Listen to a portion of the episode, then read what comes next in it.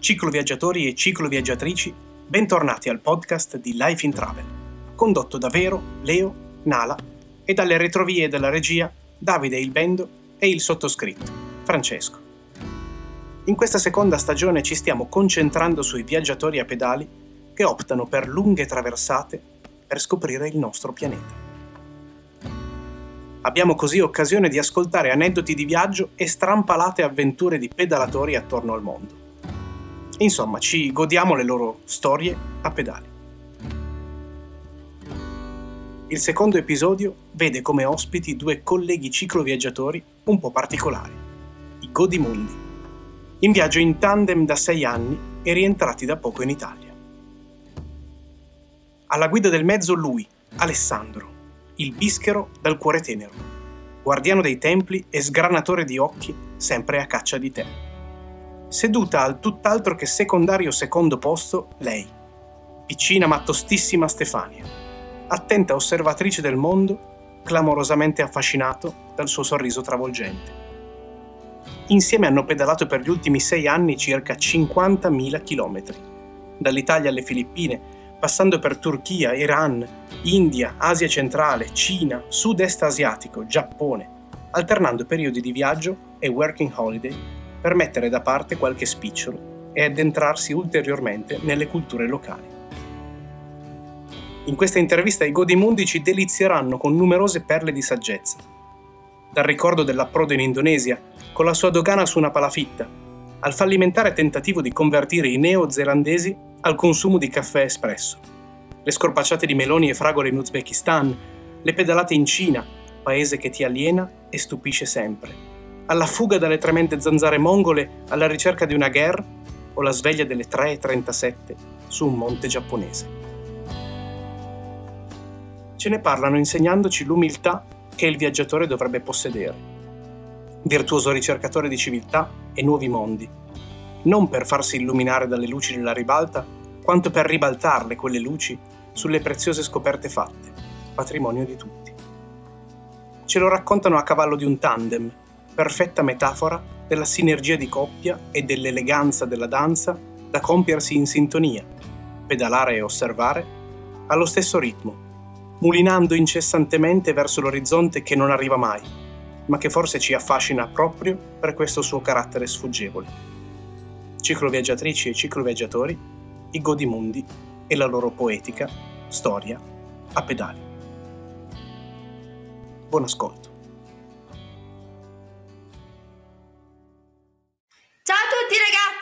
Ciao ragazzi! Bentornati sulla nostra pagina Facebook, sulla fa- pagina Facebook di lifeintravel.it e anche sul canale YouTube.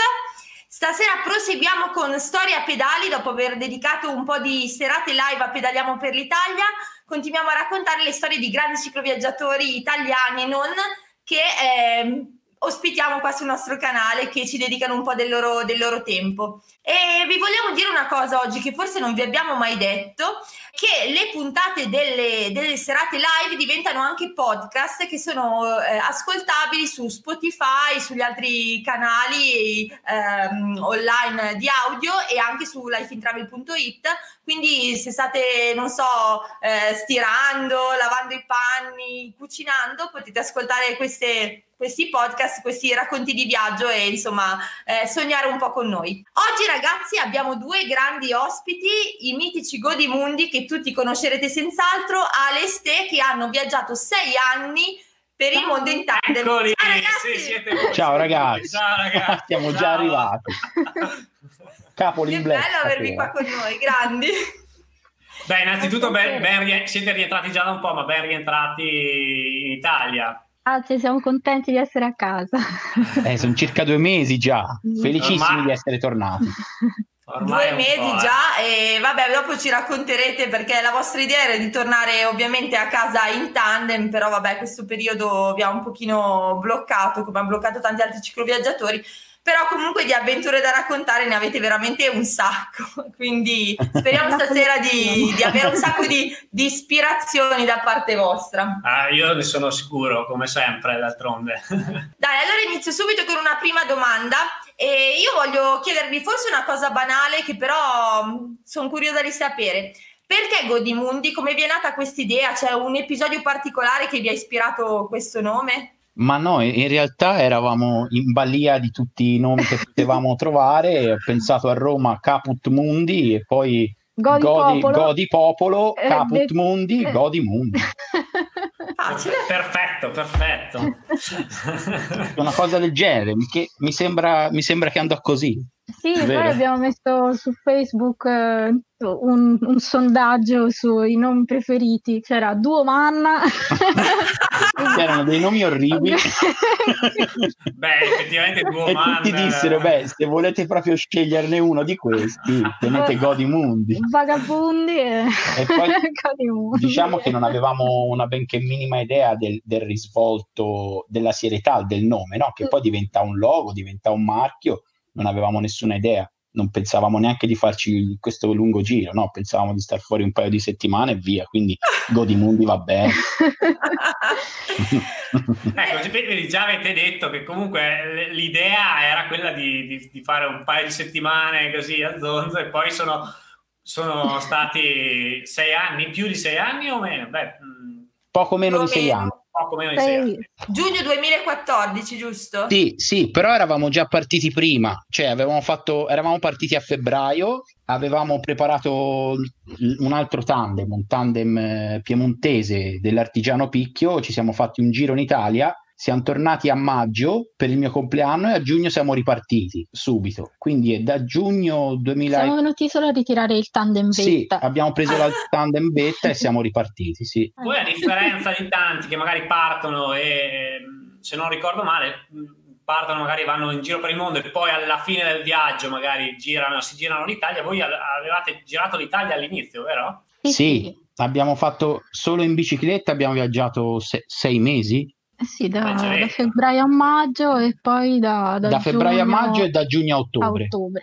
Giusto come test prova per quello che sarebbe venuto dopo, insomma. Anche Sì, per abbia- vedere se andavamo d'accordo sul tandem, era tutta una cosa nuova, per rodare un po' la, la nostra complicità e la nostra voglia di andare, ci siamo trovati bene e via. Poi sembrava un po' assurdo lasciare l'Italia così, ecco. Sì, ma poi è arrivata l'estate, dici, ma non andiamo a mangiarci un cocomero in Sardegna, non andiamo a mangiarci il gelato in Sicilia. eh. Giusta- giustamente. Dobbiamo però dire che c'è- avevamo tenuto il nord per, per il rientro, rientro, e sì, purtroppo sì. è andata come tutti sanno. Eh, noi, noi vi aspettavamo, infatti, ma vi aspettiamo ancora, quindi ragazzi non è chiusa la partita, quindi No, ci sarà occhio. Grande. Ma ragazzi, qual era il vostro rapporto con la bici, il tandem, prima di, di decidere di, di fare questo viaggio? Cioè, prima anche del, diciamo, della prova in Italia, avevate già fatto dei viaggi, la usavate per andare a fare la spesa, non la, non la usavate mai? Ma Alessandro ha sempre usato la bicicletta fin da bambino per Sì. andare a lavorare e tutto, però aveva una bici Per uscire la sera, andare in No, no. discoteca, per andare al lavoro. Già avevo- ero andato in Sicilia, in bici, in Sardegna, sì, avevo fatto dei giri già. Quindi Io avevi già invece- fatto qualche viaggetto. Sì, completamente novizia. Cioè, avevo- abbiamo preso la bici insieme un paio di volte, sono caduta sulla pista ciclabile. Eh, e quindi tutto il sangue no. Una roba un po' splatter, splatter. Però, però rideva. Vabbè, no, non mi sono fatta male, però si è visto subito che no- non ero proprio eh, a così tuo agio. Avvezza. avvezza al, al viaggio. E quindi è partito un po' come, come uno scherzo. Viaggiavamo insieme da un po', aveva voglia di cambiare mezzo piuttosto che andare in giro in autostop come, come avevamo sempre Ma anche a fatto. piedi, eh? Molto a piedi, sì, con l'asino una volta. eh. Abbiamo pensato alla bicicletta, io ero un po' contraria appunto perché sono un po' imbranata e poi ci è venuta l'idea del tandem e, e gliel'ho detto come scherzo, sì, perché ho, ho pensato che un ciclista come lui il, il tandem non l'avrebbe mai preso. E invece- E t'ha E fregato così invece. Sì. Quindi siamo andati a prendere un tandem sul- a noleggio lungo il greto del fiume, eh, sul Bisenzio qua. A noleggio, era sai di quelli proprio da mare, no? Da riviera. Sì, sì, Col tettino. Mi sono fatto due conti, ho sentito che lei come co-pilota era già molto sensibile, quindi ho detto bene, intanto possiamo andare a Pechino e poi se andrà bene faremo la Pachino-Pechino. E poi vediamo. Quello era il progetto, la Pachino-Pechino. Eh, quella era bella, quella era bella. Ora ricordo. Suonava bene anche, eh. Bello. Ale, Invece insomma, Godimondo, Ma ci, ma ci siete arrivati a Pachino poi o no? Certo, sì. Siamo Ah, partiti vedi. da Pachino praticamente. Siamo arrivati a Pachino e ha detto e adesso anche a possiamo... Pechino. No, Eh, a Pechino non siamo arrivati. no, Hangzhou. Siamo arrivati a Hangzhou. Ma a Pechino no. Troppo, troppo inquinata quella zona. Eh sì, Meglio, Stava meglio. bene, stava bene nel nome, ma poi in fin dei conti... Vero? Era carino, carino, la Pachino Pechino. Veramente bella. La Cina Grande. è troppo grande, quindi per, per girarla tutta ci servirebbe altri sei anni. Mia, Vero, ci sì. credo. E, e detto da voi che comunque, insomma, diciamo che avete girata parecchio. Eh, poi solo una piccola parte in fondo, eh. E in fondo, Però abbiamo, si è girato la- se- sei mesi in bicicletta. Cavolo. Eh sì, sei mesi dei sei anni, sei mesi solo in Cina, sì. Ma ascoltate ragazzi, io penso che siano in pochi a non conoscervi, però per quei pochi che non vi conoscono, ci raccontate brevemente il vostro itinerario? Eccola qua. Beh, qua si vede Ma- subito, no? Abbiamo fatto partiti da Prato un bel giro nella penisola, includendo anche la Sardegna e la Sicilia. Poi da Ancona abbiamo preso un traghetto per la Croazia, quindi abbiamo, abbiamo percorso i Balcani. Ricordo molto bene il lago Ohrid, ti ricordi? Bellissimo, fra- l'Albania Ah, e la Macedonia. è splendido, eh? Fra Albania e Macedonia, sì.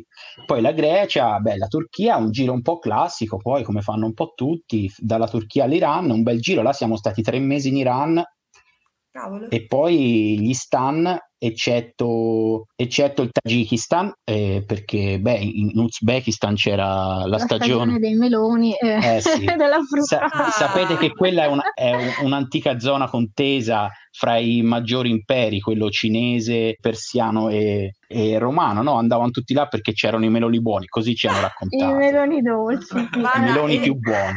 E sono effettivamente buoni? Sono i meglio del mondo Sì, sì, Sì, lì, ce ne mangiavamo uno da 10 kg al giorno. alla E, po- volta. e poi le fragole. Le fragole hanno praticamente la dimensione di quelle nostre pompate, però il sapore di quelle selvatiche di bosco. Mamma mia. Sono esagerate. Quindi eravamo ebbri di, di frutta. e la Pamir l'abbiamo Sì, lasciata. guardavamo la ho parte. detto sì, andremo lassù a mangiare spaghetti istantanei, ma no, no, noi restiamo qui. E anche per quello godi mondi, È no? per questo. Eh, Certo. bravi. In base alla strada, all'esperienza, a quello che si trova, si crea la strada poi, o no? Sì, Sì, l'itinerario si decide via via per il clima. però e- siamo stati famosi in. Iran a prendere il visto cinese, ti ricordi? Famosi. Eh, eh, famosi, fortunati, Fortunatissimi. fortunati. Sì, abbiamo preso il visto cinese di tre mesi, anche per quello avevamo solo tre mesi per entrare in Cina, quindi abbiamo, abbiamo tagliato un po'. un po' velocizzato, sì, no, forse non avremmo avuto tempo di fare la Pamir con quei tre mesi che avevamo, no? Che tutte e due no. Eh, tutte e due insieme no. Poi siamo Eh andati la prima volta in Cina quattro mesi, Cavolo, subito un bel colpo.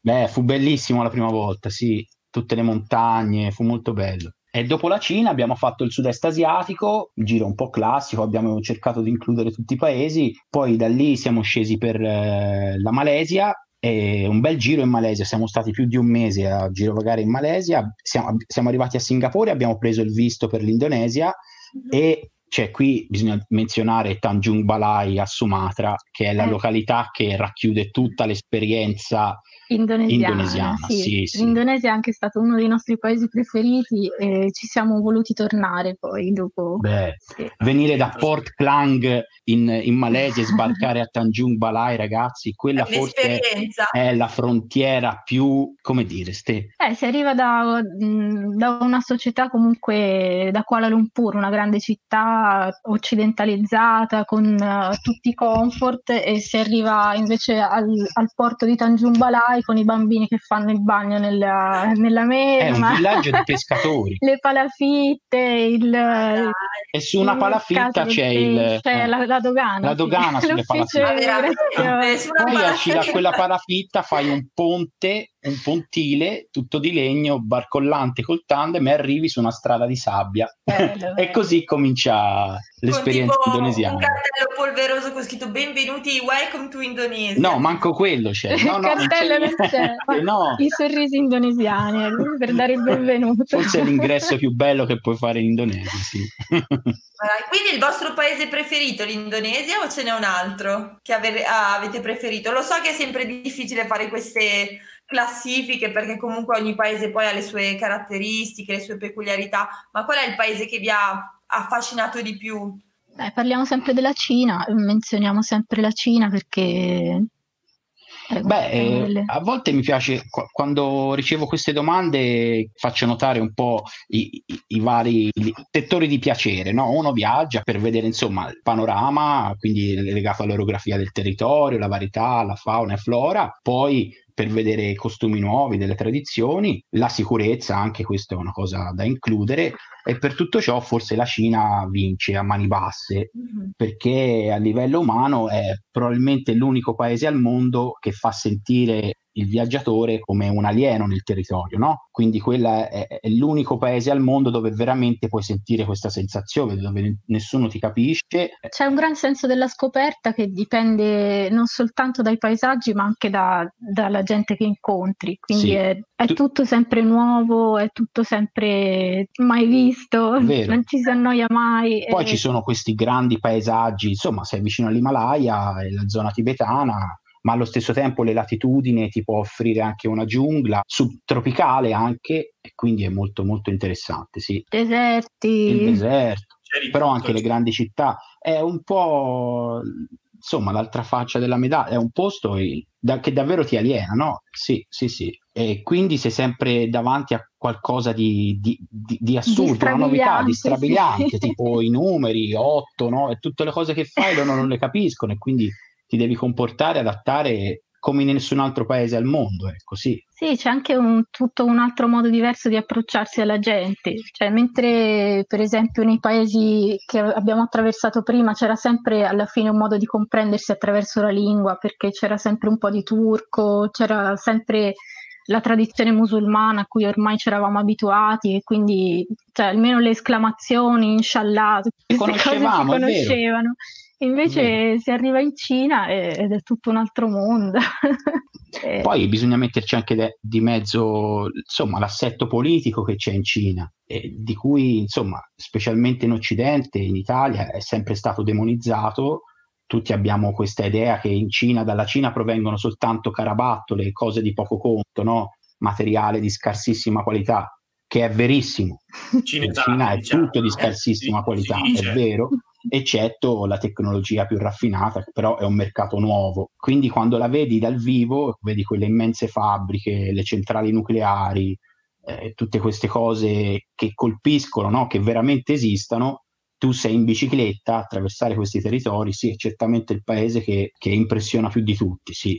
Sì, si attraversano dei villaggi che davvero eh, dove la gente è sempre tutta per strada a ricamare, no? E a vivere una vita davvero tradizionale, ma nello stesso tempo se vuoi comprarti una mela da un vecchietto, c'ha, c'ha- c'ha anche lui il, il codice WeChat da scannerizzare col telefono con un Sì, click, è tutto, è tutto fatto. C'è E poi È un- se è- vuoi andare in zone remote, beh, pure in. Cina vai nelle zone. Ricordiamo la, la wetland, siamo stati per tre settimane sopra i 3000 metri e lì beh, eh, c'era quasi nessuno, cioè potevi benissimo prendere delle, delle strade semisterrate o po- pochissimo battute e quindi non vedevi nessuno, puoi non vedere nessuno per giorni in Cina perché è un territorio vastissimo.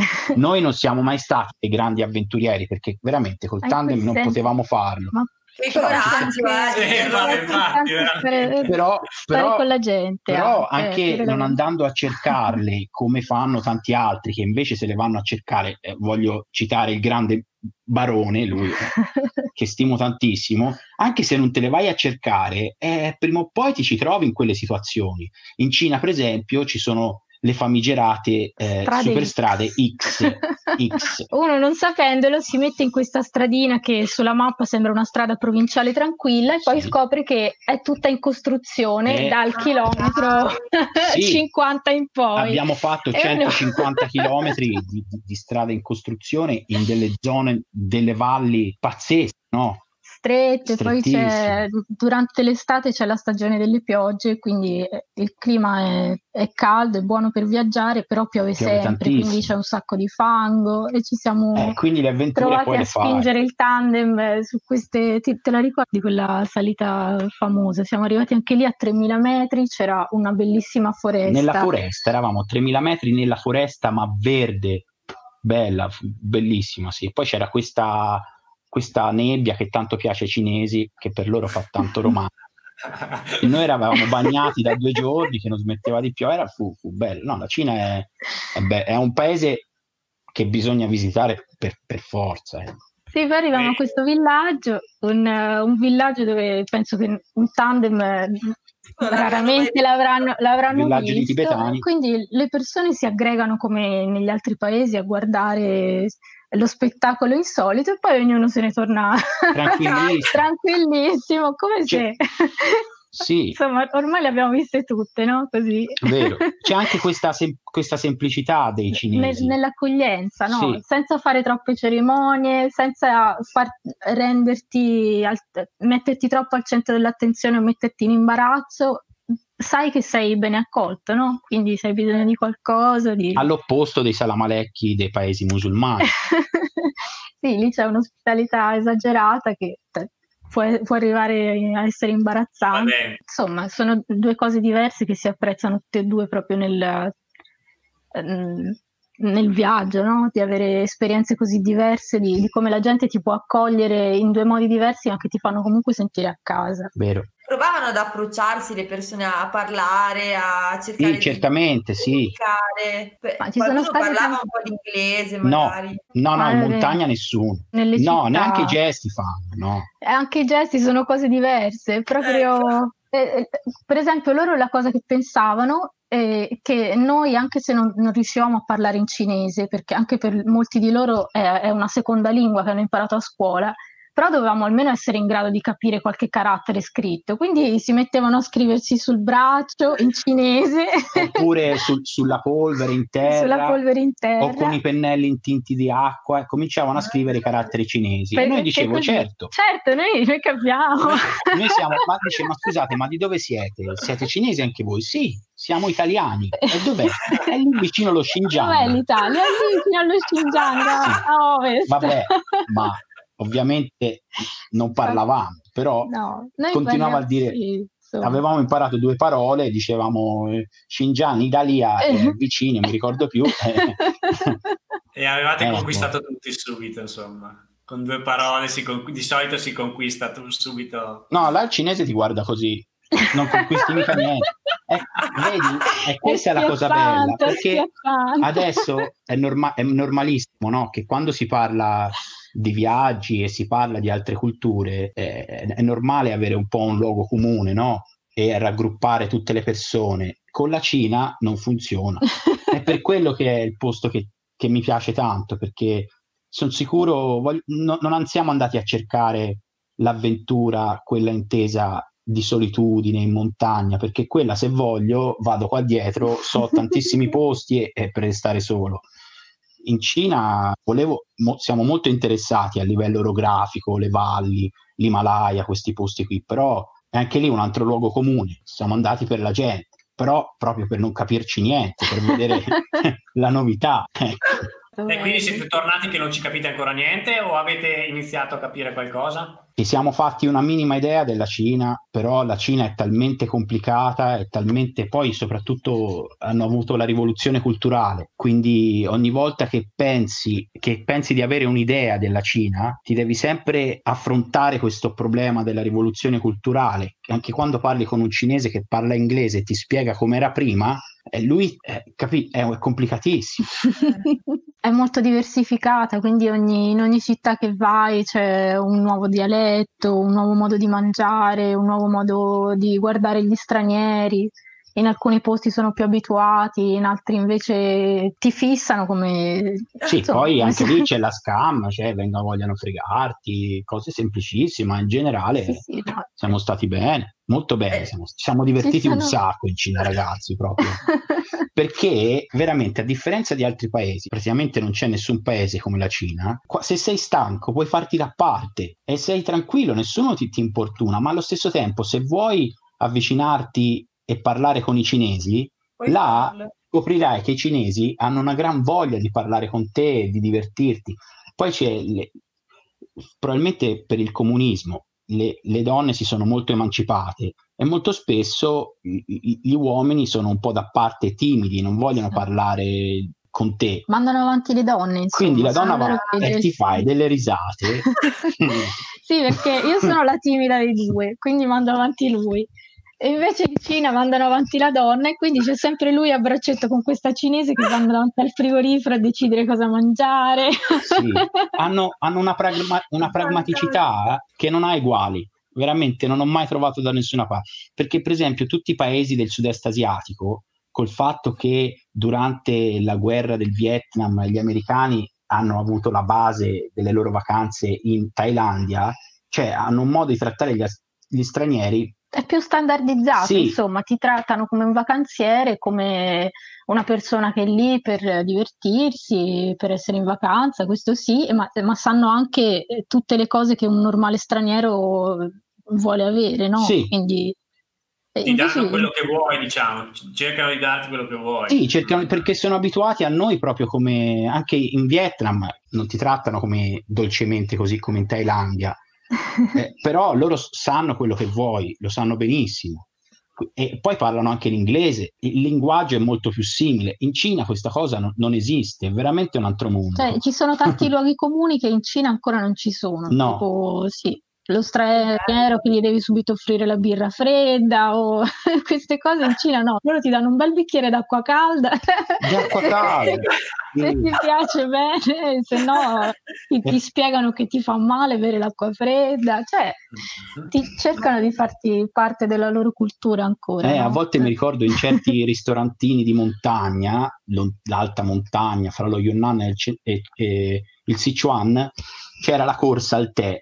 Avevo intuito che certi tipi di cinesi con certi tratti somatici bevono tanto tè. E allora io riuscivo a puntarli loro e puntare la caraffa del tè, che viene sempre, è gratuita. E siccome io da barbuto come sono, e co- se sgrano gli occhi, sono, assomiglio a un guardiano del tempio.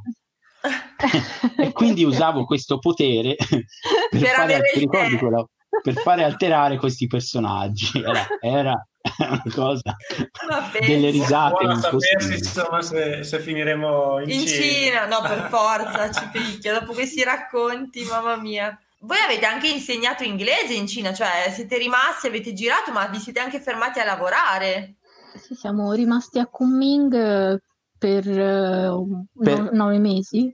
Beh, un anno siamo stati, però abbiamo sì, eh, otto mesi di lavoro più due mesi e mezzo in viaggio. Beh, anche lì eravamo in bicicletta e un signore ci ha visto e ha detto: Ah, come siete fighi con questa bicicletta.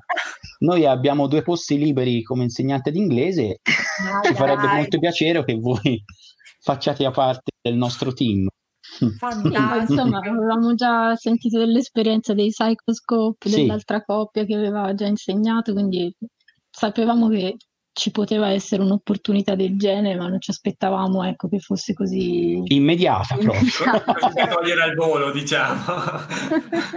e ascoltate, dopo questo lavoro avete fatto altri, altri lavori in giro e qual è il più strano che avete fatto? Per, penso per mantenere anche un po' il viaggio. Ci siamo fermati un, un anno in Nuova Zelanda con il Working Holiday Visa, abbiamo lavorato anche lì otto mesi più o meno sì, otto mesi di lavoro e quattro mesi in giro per la Nuova Zelanda. Però in, in Nuova Zelanda ci siamo spostati da un posto all'altro, trovavamo con, contratti brevi. Lavori strani, non, proprio strani non ne abbiamo fatto, però in Nuova Zelanda si può dire che specialmente lei è stata molto fortunata ah, sì, perché ha trovato un lavoro in un impianto termale e non vi dico, avevamo tutti i pass gratuiti, no, d'inverno, le vacche calde, Su nel nord, nell'isola del nord? Era sud. l'isola del sud. Ah, fantastico. Io lavoravo per una, per una Maori. Ma dai, e cosa sì. facevi? Facevo il barista. Solo i caffè, lì si intende... Sì, solo, solo caffè. caffè. Cercavo di convertire i neozelandesi all'uso dell'espresso, una battaglia persa. Però. Ha fallito. Beh, prima avete parlato, beh, Simona dice che che farvi una domanda è difficile perché non si sa bene da dove cominciare, tante sono i, le cose che si vorrebbero le, chiedere, le avventure che avete vissuto, anche se voi dite che non siete dei grandi avventurieri. E invece la domanda che fa Brusche, visto che prima avete parlato di salita, le salite in tandem come sono? Eh, dipende dall'umore. Lei è un turbocompressore. sì, dipende dall'umore, eh. Sì, sì, dipende dall'umore e anche dalla, eh, dalla temperatura. Sì. In India ricordo ancora sulle strade, quelle lassù che ti portano nella DAC, abbiamo spinto per 50 km. Una roba. Ma, ma, perché era tutto proprio sterrato di, di quelli con i sassi? Eh, la strada era, cioè, era, incredibile. Anche per quello, ma di solito dai, ce le facciamo ma Siamo sorpresi per quanto per, per la nostra agilità quando la salita si va, ecco, diciamo che fino ai 10 gradi di pendenza li affrontiamo eh, con una certa dignità. Dopodiché, massimo riusciamo ad avanzare al 15% e lì Stefania poi si alza sui pedali. Ecco, una volta Madonna, che è finito il turbo di Stefania che si alza sui pedali, niente, spingiamo. Perché... Comunque, certamente l'isola che cioè, si, si va davvero piano, via. Però sì, ci, si va pianino. Ci, eh, ci siamo non, molto divertiti. Sì, sì. sì, non è una sofferenza, a parte quando in Indonesia lui comincia a sudare troppo. E... sì. Ecco, se torniamo forse indietro parlando dei paesi che ci sono piaciuti di più, fra questi includo certamente anche l'Indonesia e l'isola di Sumatra offre le salite più, più tremende di tutte. Tremende, sì. anche il, il Kalimatane. E lì abbiamo patito, sì, abbiamo spinto tanto, tanto. È il clima equatoriale che fa, fa sudare troppo. È umido, è appiccicoso. E... Quel sole, no? Che ti proietta un'ombra a spillo sotto i piedi. E poi non c'è un pezzo di, di pianura, cioè proprio... sì, quelle sono le salite che a noi che senti veramente la massa del tandem, no? che fai le discese a scavezzacollo e poi ricomincia subito sì, la salita e ti blocchi. Sì. Oh, oh. Ed è una sofferenza. Poi... Farlo per 30 volte al giorno e sei finito, veramente. Mamma mia. Eh, ma... ma anche lì entra lo scatto Godimundi che ci mettiamo sotto un banano ecco, e ci rimpensiamo di banane e dormiamo lì. Grandi. Sì, si fa, si fa Perché se no in quei paesi ti ammali, cioè se, eh, se spingi eh, troppo ti ammali, è troppo caldo. Eh. No, no ti, rischi di fartela prendere nel verso sbagliato, certo. insomma, di nervosirti per nulla. Perché poi... Certo, e poi non goderti quello che, che hai intorno e, e il viaggio che c'è.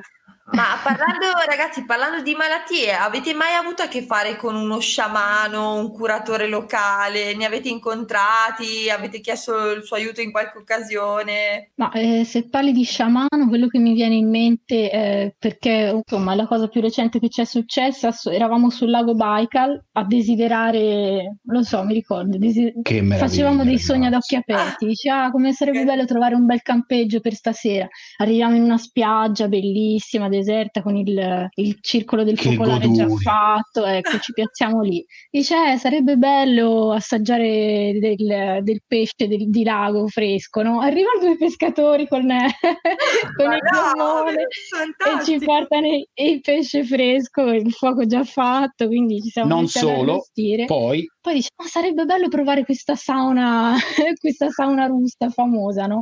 Oh, è arrivato un, un, gruppo di, insomma, una famiglia che stava praticamente facendo eh, della pubblicità a eh, una tenda portatile per fare dentro la sauna e con mm. loro avevano un Lo massaggiatore il vero sciamano. Che ecco, a noi è sembrato uno sciamano perché insomma aveva, sì.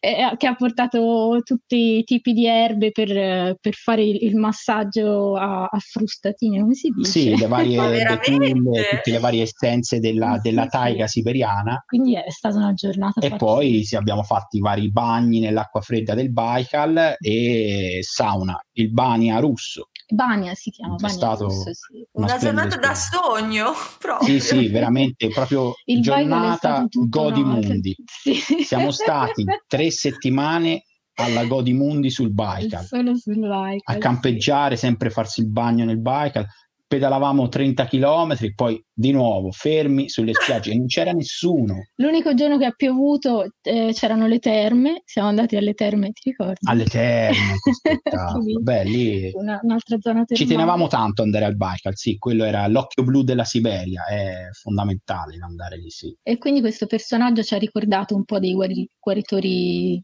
tradizionali anche per tutta l'aura, l'autorità che emanava, insomma. Eh, il massaggio, no? la saggezza del... Sì, proprio la figura, la, la sua figura, un, un energumeno russo. Cioè... Tutto tatuato, sai, con, con, le stelle sul petto no, della malavita ah, russa, eh, che spettacolo. Faceva freschino, lui sempre sto a petto nudo, sì, eh, sì. Ma freschino vuol dire tipo meno 10, robe così? No, no, no, era no eravamo, eravamo a settembre. settembre. Beh, era già 5-6 gradi. Sì, sì, un ah, vabbè, tempo proprio da lupi, comunque. c'era un vento pazzesco tutto il tempo e al Baikal vedevamo un po' più a largo delle onde saranno state alte tre metri. Cioè, Ma poi c'era un sacco di escursioni, quando c'era il sole, non c'era il vento, Vero. si stava benissimo. E poi, e poi la sera faceva un bel freddo, sì. proprio il classico clima continentale di quello più, più brutto, no? in più ci fu ci, le zanzare, ti ricordi? Ah. Cioè siamo arrivati lì ne, nei giorni in cui le zanzare sono scomparse.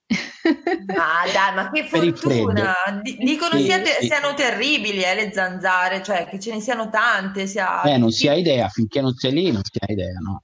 Sì, eravamo arrivati una settimana prima, eravamo in Mongolia e, e, lì siamo stati assaliti, abbiamo passato un paio di giorni davvero da delirio solo per le zanzare, a pedalare con il, come si chiama, con la retina, la retina in testa. Sì, sì, tutti completamente coperti nonostante il caldo e fu un po' un girone infernale dantesco, veramente, sì sì sì. No, no, senza scherzi ragazzi, cioè, non siamo di primo pelo, no, una cosa così io non l'avevo mai vista. Quello, uno, sì. Ragazzi, uno, uno strazio. Sì. Cioè, se tipo vai senza potevi... la maschera, ti, ti, pungono talmente tante volte le palpebre che poi non, rie- non vedi più. Mamma È incredibile. Mia. Però se vai con la bocca aperta puoi mangiare, no, quello non puoi, puoi mangiare no, un sacco di proteine e via. sì, sì, proteine assicurate. Quella è stata l'unica volta in cui siamo stati un po' in difficoltà come umore, sì, cioè, insomma, l'umore era un po' basso. Lei mi stava per lasciare. Ma sì, perché gli ho detto, vabbè, per il mio compleanno portami in un bel posto. Compleanno. E lui ha detto, sì, sì, ti porto in un posto bellissimo. Ha fatto una deviazione su una strada che non esisteva sulla cartina. Sì. Quindi ha detto, ma sì, non vedi che eh, qui già spingevamo da 60 a 100 km in linea d'aria, più o meno cioè, ci deve essere questa stradina qua. Vedi, si ricongiungerà di sicuro. Ok, ha voglia di fare 100 km a piedi per... Se... a un certo punto le zanzare cominciano e progressivamente diventano sempre di più. Così il giorno del mio compleanno eravamo nel nuvolo di zanzare più. ma, ma, poi la cosa che mi preoccupò veramente fu vedere le varie guerre dei, dei nomadi eh, mongoli che erano disabitate. Tutte completamente abbandonate. Quindi... Sì, erano Era una zona infestata, tipo. Eh, sì, sì, sì, sì. Il sentiero chiuso, le, le, erba, erba alta. E poi eravamo vicino al fiume Selenghe, che io per quello volevo andare in quella zona, che è il fiume che viene dai laghi dell'altopiano mongolo e che scende giù ed entra poi nel lago Baikal un interesse naturalistico molto importante, quindi ho detto no, bisogna andare a vedere quella zona ma non lo sapevo di questi zanzari. e, e, abbiamo dovuto valicare due o tre passi eh, abbastanza tosti, cioè proprio della serie de- lasci la bicicletta, prendi due borse, sali, ne prendi altri due, risali e c'erano tutte quelle zanzare. Eh, Beh, un compleanno, Poi, un comple- sicuramente un compleanno non ti dimenticherai mai. Sì, non me lo sì, perché entra in un loop, no? Veramente, sai quando uno pe- perde la cognizione? non sono ragioni più, perdi delle risorse quando sei nell'avventura a volte. Mm. Quindi partii e dissi a Stefania, dai, vado in ricognizioni a vedere il posto. E rimasi lontano per un'oretta. Tornai indietro e dissi: No, guarda, qui non abbiamo scampo. Mamma mia! C'erano dei, dei costoni di roccia insormontabili. Ma lei mi disse: Ma come? Ma non vedi lì? Si passa di là, si va benissimo. Io ero un po' depresso. e mi ha seguito a me. E lei mi, mi, spogliai di tutta la roba che avevo per schermarmi dalle zanzare e cominciò a sventolarmi eh un sì, po'. abbiamo cominciato a sventolare. E, quindi c'è, mi, c'è risalito. E sono tornato, no? E sono tornato ad essere cosciente perché ero proprio. Troppe, troppa fatica, troppe zanzare, non potevi bere, non avevamo neanche l'acqua, fra l'altro. Eh, ma al solito, che noi non, siamo sempre così un po' sprovveduti quando ci lanciamo in queste microavventure. Siete super organizzati come noi, insomma, diciamo così. Vero. Poi quando, super organizzati quando da lontano ricordo ho avvistato il fumigare di una guerra di una abitata. Guerra abitata dato la... Era una famiglia bellissima, sì. È una bella sensazione quella. Ma poi dicevamo anche l'altra volta con lo Zando che bene o male in viaggio le disavventure magari ci sono, però poi si compensano sempre con... Eh, con momenti che ripagano doppiamente di quello che, che poi magari si è patito, perché sì, è... le cose più semplici poi valgono doppio, valgono triplo, cioè sì. Tutto più Una volta parlando con un grande viaggiatore, Steve Fabes, sai, quello, un viaggiatore londinese Cycling the Six, di Cycling the Six, dicevamo che le esperienze si possono classificare in tre categorie, no? Secondo lui. Secondo lui, per farla semplice, no? per essere così pragmatici come l'inglese. Dice la prima categoria è quella che la godi, cioè l'esperienza che godi nel mentre, presente mentre la vivi e quando te la ricordi. E che poi godi ancora di più quando la racconti. La seconda è quella che magari patisci mentre la vivi nel presente, però quando poi la racconti ne sei anche orgoglioso e ti diverti raccontandola. Poi c'è la terza che lascio a voi immaginare, no? È una delle più frequenti quello... per noi. No, che l'abbiamo dimenticato. Io. Ecco, forse l'abbiamo dimenticate, non stiamo qui a raccontare. Forse non sappiamo neanche.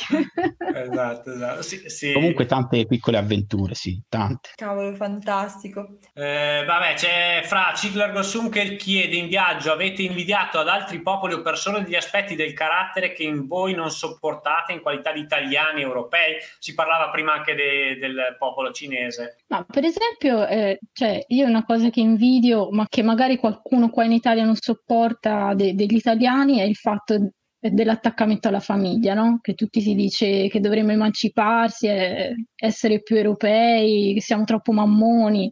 Poi invece vai in questi villaggi dove le generazioni vivono quattro generazioni sullo, sotto lo stesso tetto, dicono i cinesi, no? per, per indicare sì. proprio eh, la famiglia ideale e, e, ti trovi accolto dai nonni come dai bambini nel, negli stessi modo. posti. Ecco, questa è... Un po' si invidia. come le, sì. le nostre cascine di un no? tempo, insomma, no? Bravo, sì, sì un po' sì. come le nostre cascine di un tempo. Questa Magari un questa cosa da cui noi cerchiamo di emanciparci adesso, di non essere più troppo dipendenti dalle famiglie, di farci una strada per, per i fatti nostri e poi invece va ad accoglierti della gente che la famiglia è tutto per loro e dici sarebbe bello anche vivere così via. Io ho invidiato anche un po' agli opposti per andare agli antipodi, parlavamo delle quattro generazioni sotto lo stesso tetto, secondo l'antico detto cinese, forse Lao Tse, chissà chi è, e si passa all'opposto, si va in Nuova Zelanda e ho invidiato un po' la loro ingenuità nell'approcciarsi alla vita. Loro veramente sono emancipati rispetto alla famiglia e quello un po' mi fa paura però allo stesso tempo hanno quell'ingenuità che viene proprio dall'emancipazione culturale, che noi prima di fare qualsiasi cosa, prima per esempio di, di fare una frittata, andiamo a interpellare il libro delle frittate depositato alle Anche delle ricette. Solo no? nella, della nostra memoria. Eh, in Invece loro no, hanno questa, questa, reattività, questa semplicità, intraprendenza. No, vediamo di fare la frittata Proviamo. sul baule una macchina. Loro lo fanno Loro lo davvero, fanno. eh, l'abbiamo Bravo. visto. sì, sì, sì. Questo un po' ci manca a noi italiani, però invidio molto di più quell'idea del insieme. La pace dei La lautiani. pace dei lautiani è infinita, ragazzi. È vero. Pensiamo a cosa, Cioè, cosa la siamo andati pace proprio incontro. nel senso di, che qualsiasi persona vedono gli si approcciano con, con un senso di, di, di apertura, no? nel senso che loro sono pacifici e si aspettano la stessa serenità da, da, qualsiasi viaggiatore, da qualsiasi persona nuova. Sembra che proprio non si aspettano niente da noi, cioè sono talmente...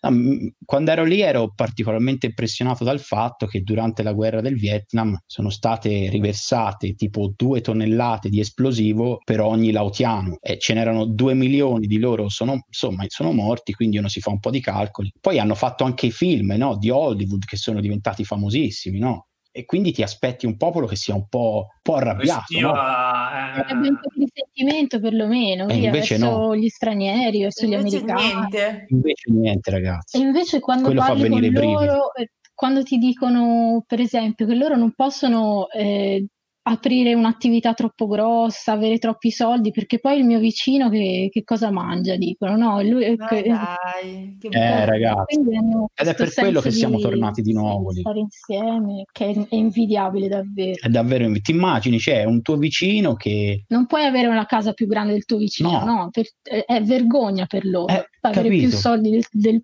del, loro vicino, per esempio. Esattamente cosa... il contrario del concetto che abbiamo noi, più o meno, no? Esattamente il contrario, è quello che allora, vado un attimo avanti con le altre domande, visto che ce ne sono un sacco. Davide, ciao Bendo, ciao Davide.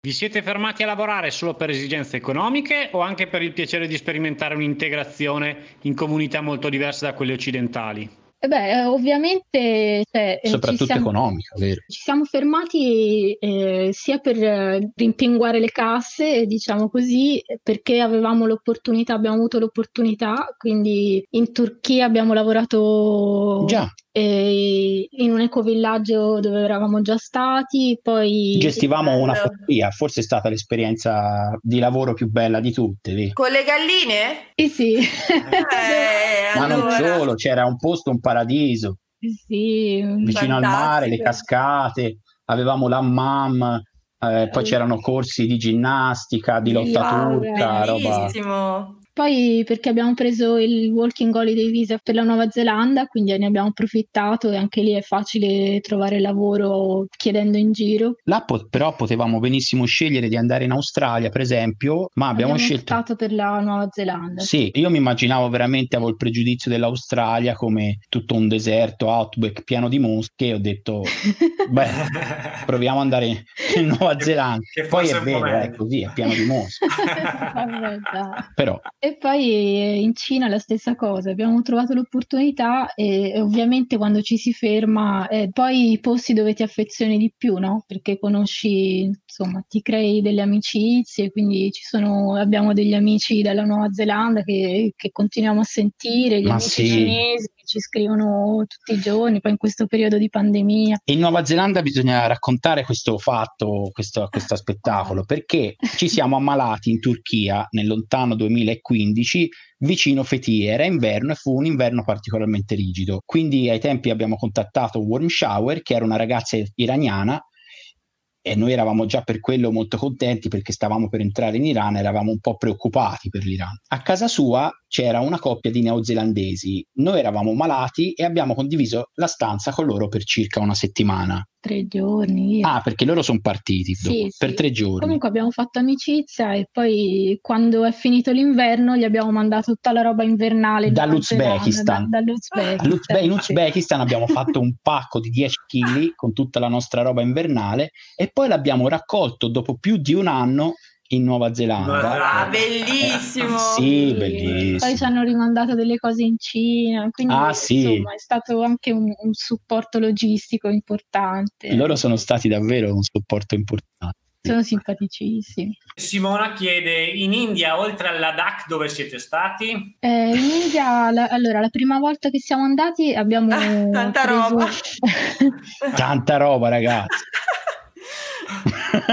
Anche là abbiamo viaggiato sei mesi. A Kochi, quindi a, in Kerala, nello stato del sud, e abbiamo fatto un giro praticamente dal sud verso il nord, fino alla Ladakh. Abbiamo Beh. attraversato uh, un po' di stati in bicicletta e alcuni stati con, con il treno. Quindi per elencare, durante il primo viaggio in India siamo stati due volte, siamo atterrati a Kochi in Kerala, ci siamo diretti valicando le montagne del Ghat a in Oriente, Tamil, in Tamil Nadu, poi siamo fatto un giro pazzesco a zigzag in Tamil Nadu, che è uno stato abbastanza grande, fino all'abbire lo Sri Lanka, lì c'è Rameshwaram, bellissimo, e poi siamo saliti su per il Karnataka, il Kar- dopo il Karnataka il Maharashtra, da lì abbiamo preso un treno per il Rajasthan, bel giro del Rajasthan, altro treno per il Punjab e dal Punjab, Chandigarh, la, la, il capoluogo del Punjab, siamo andati in Himachal Pradesh. In tutto, in 6-7 mesi ci siamo fatti qua, quasi 6.000 chilometri. È stata un'avventura e- eccezionale. Mo- io sono un po' orgoglioso del, del giro indiano, sì, sì. Eh, sono delle scene che ci vengono in mente più spesso, quelle, quelle in India perché è un, un, un, mondo tutto colorato, anche quello sempre tutto pieno di sorprese. È una follia, ragazzi. ci troviamo spesso no, a, a, fare i, i gesti io, è, io, ero, io, ero, un maestro. Io quello che facevo quando ero in, in momenti, eh sì, in India ti puoi sentire spaesato. molto spaesato perché a volte il caos va oltre la tua immaginazione. E quella è la cosa bella Invece che la realtà va oltre l'immaginazione. è sempre così l'ho imparato la realtà Grava lui il caso oltre. quindi io per cercare di, di avere un po' di comfort da questo caso, caos uscivo fuori e andavo a cercarmi uno dei barretti, dei chioschi che vendono il chai, il tè, nell'angolo più incasinato della città. Doveva essere il peggio di tutti. Poi ammiccavo un po' al maestro del tè, appro- lo approcciavo dicendo che sono italiano, dicendo qualcosa, perché gli indiani, a differenza dei cinesi, ti capiscono molto bene. Eh sì, parlano quasi tutti in inglese, ma poi c'è anche un modo insomma di gestualità, di espressioni della faccia che ci si capisce subito. Esattamente. Quindi mi mettevo lì nella zona più caotica, di, piena di smog, più delirante della città e mentre sorseggiavo il tè guardavo il panorama. Ecco, a me quella cosa mi faceva rilassare. Ogni volta che mi sentivo un po' stressato dal caos, dallo sporco, da tutto ciò che è l'India, quella cosa mi, mi rilassava, mi sentivo un po'... Ti senti parte di una grande umanità, no? Ecco, che, che sembra iniziata da lì e... per il fatto che loro sembrano proprio delle persone antiche, cioè che vivono nello stesso modo da, da, non si sa quanto tempo, ti trasmettono anche quella, quella pace interiore, quella saggezza nel, nel caos, nella, nella, miseria, nella follia più totale. Comunque, Brava, Ste senti sempre questo senso di essere in un posto magico in India. Specialmente in Tamil Nadu. Poi lì avevamo anche un po' il pregiudizio di tutto il movimento hippie degli anni 60, di tutti, sai, quei viaggi che facevano dal, dall'Europa, da, da, specialmente dall'Inghilterra, e attraversavano la Turchia, l'Iran, il Pakistan. Loro soprattutto si fermavano al nord e al massimo scendevano verso Goa. E là, in effetti, dà un, dà un po' fastidio, specialmente adesso va molto di moda lo psychotrance, per me che ascolto, musica. io ascolto tanta musica classica e, e, per me era un po', era un po', faceva un po' male. Vade retro. Al sud ci, so, ci, sono questi strumenti, questa musica ancora ancestrale, ti ricordi nei templi? Com'è stato? Lei era bravissima a, trovare, a scovare tutti i templi, che io non avrei visto niente senza di lei. e quindi per è stato amore per l'India? Sì, e infatti sì, abbiamo deciso di tornare. Sì perché non ce n'è come il Tamil Nadu, non ce n'è al mondo. Vedi, io esagero, sembro un venditore, ma ragazzi, no, Beh, ma sei bravo a vendere comunque, sei molto bravo. Sì, noi stiamo prendendo appunti su un sacco di posti. Ogni posto è speciale, ha un certo fascino e poi dipende tutto da, insomma, da come ti trovi, da, da quello che ti piace di più. E, insomma, per i nostri interessi l'India è è uno sì, dei, dei, posti che, siamo, che ci ha dato più soddisfazione, via, diciamola, mettiamola così. Beh, in pratica, ragazzi, là ci sono templi di 5.000 anni fa, vi, vi dico soltanto una piccola vicissitudine, piccolina, eh, che sembra veramente impossibile, ma abbiamo conosciuto, parlando anche in modo marginale delle caste, abbiamo conosciuto un, uh, cos'era, un, una specie di non so neanche come classificarlo perché è troppo complicato. Il monaco del tempio. Un monaco del tempio ha preso in eredità il tempio dalla sua famiglia, che è in pratica è sem- sono sempre stati monaci di quel tempio da 3000 anni. Così Tanto. dicono, hanno, hanno i libri e loro, Capito? quindi quando ti parlano di, di- di quello che fanno tutti i giorni, che è la stessa cosa di- che hanno fatto i padri, i nonni, eccetera, eccetera, Eh. e, e guardano, non lo so, per esempio lui faceva tutti i giorni il bagno nella, Nella vasca, nella vasca sacra, quella incavata nella roccia, che, e lui dice che quell'acqua è sempre lì e viene dalla montagna e, e da... beh, in eh, pratica c'erano le arnie naturali Sì. delle api che le potevi vedere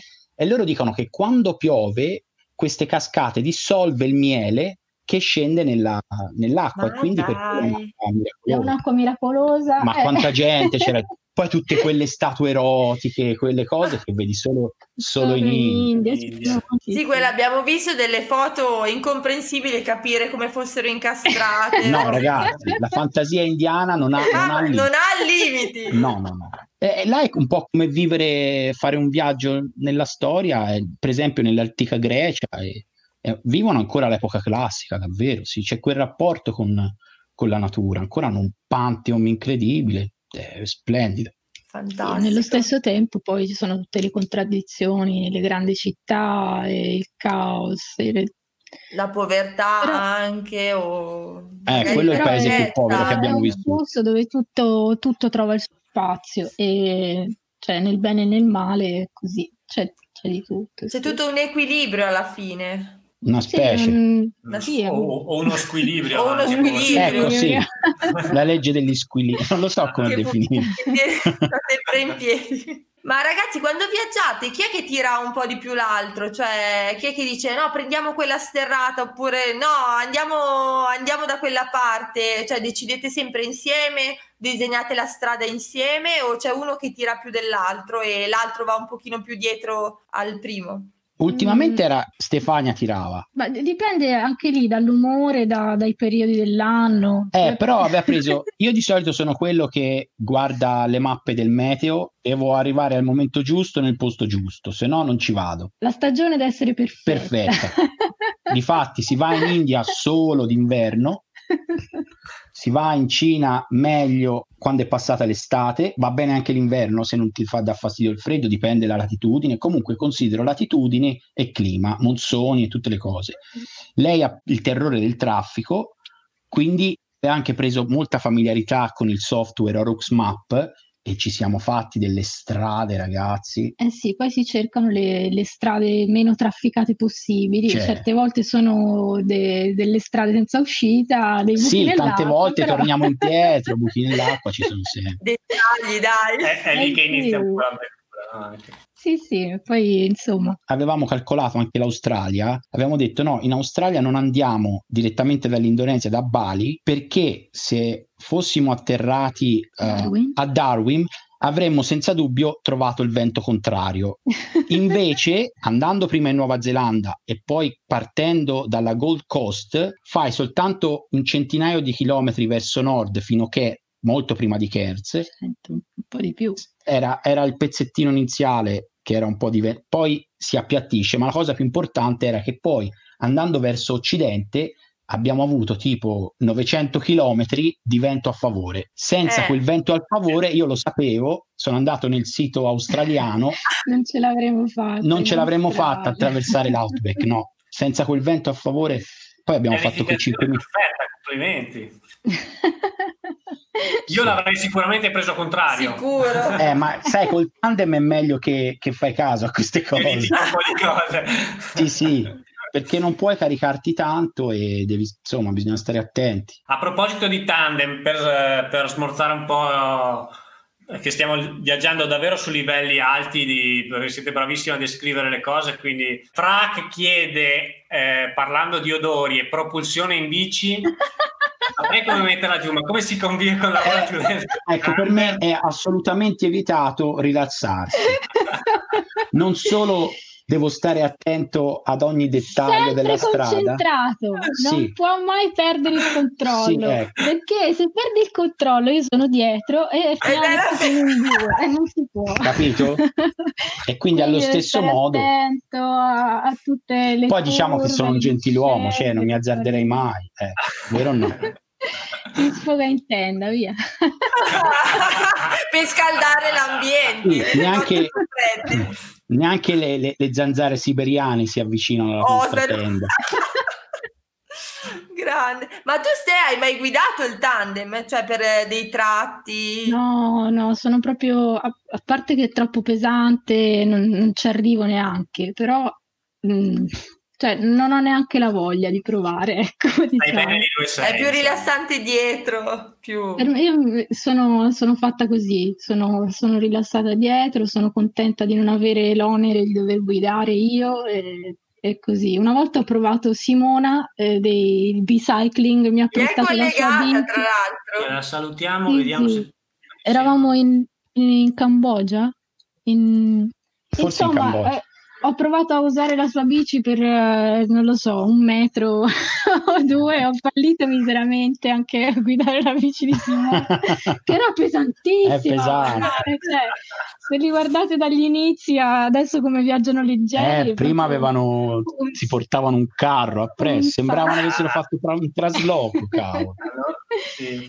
Comunque mi sa che anche adesso non riuscirei. Ah, Forse quella di ora la, la guida. Secondo me andando con il tandem anche Alessandro è diventato più, più rilassato nella guida, insomma, Sì, è, è molto meno sportivo di prima. Perché sente la responsabilità, cioè che ci sei anche tu magari, per quello. ma lo sai, la, la cosa che mi ci è voluto un po' per abituarmi alla questione del Certo. tandem, ma quando hai la fortuna che hai qualcuno dietro, un copilota che ha un certo spessore, ora, Spessore. cul- proprio cu- interessata a livello culturale, Ah, Beh, no, veramente ha un assetto tandem, essendo lei un po' più rilassata perché si fida di me e io sono rilassato perché lei dietro è, è leggera e si muove sensibilmente, cioè in simbiosi con il Certo. mezzo, lei riesce a vedere delle cose che veramente noi davanti no- non le vediamo perché siamo attenti alla strada ed è comunque una cosa sempre fondamentale essere attenti alla strada in ogni momento, mentre uno dietro certo lo è, ma col corpo soprattutto è attento alla strada, pronta,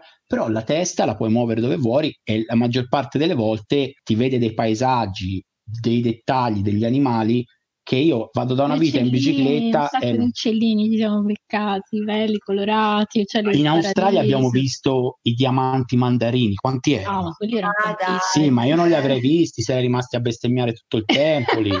Hai detto una cosa bellissima, però sei partito all'inizio che, che sembrava veramente che la stessi prendendo in giro di brutto. E dopo invece era, era No. bellissima quella cosa. è, stato, è stato davvero un bel giro, ragazzi. Ci sono un sacco di domande, ragazzi. Ne faccio ancora un po'. Eh. Allora, sei cambiato alla guida, come vi sentite cambiati rispetto a prima del viaggio? Se vi sentite cambiati? Beh, siamo un po' cresciuti in sei anni. Sì, io ho una certa chierica qua. Prima non ce l'avevo, Eh, ragazzi. la fronte, Eh, io- quindi io- io guarda che lucentezza. Però più o meno io mi sento sempre lo stesso bischero, cioè Cioè, ci sentiamo un po' più responsabilizzati nella- quando viaggiamo. Magari prima si dava molto meno peso a certe cose, sì. si era più rilassati quando ci ospitavano, invece adesso ci, ci facciamo molte più domande sul fatto di quanto è etico stare in viaggio così a lungo, quanto viviamo insomma un pochino alle spalle della gente, quindi ci, ci facciamo un, un po' troppi viaggi È mentali. vero, in, in fondo anche noi, come tutti, sin dall'inizio, anche se avevamo proprio come istinto naturale viaggiare, entrambi, era radicato proprio.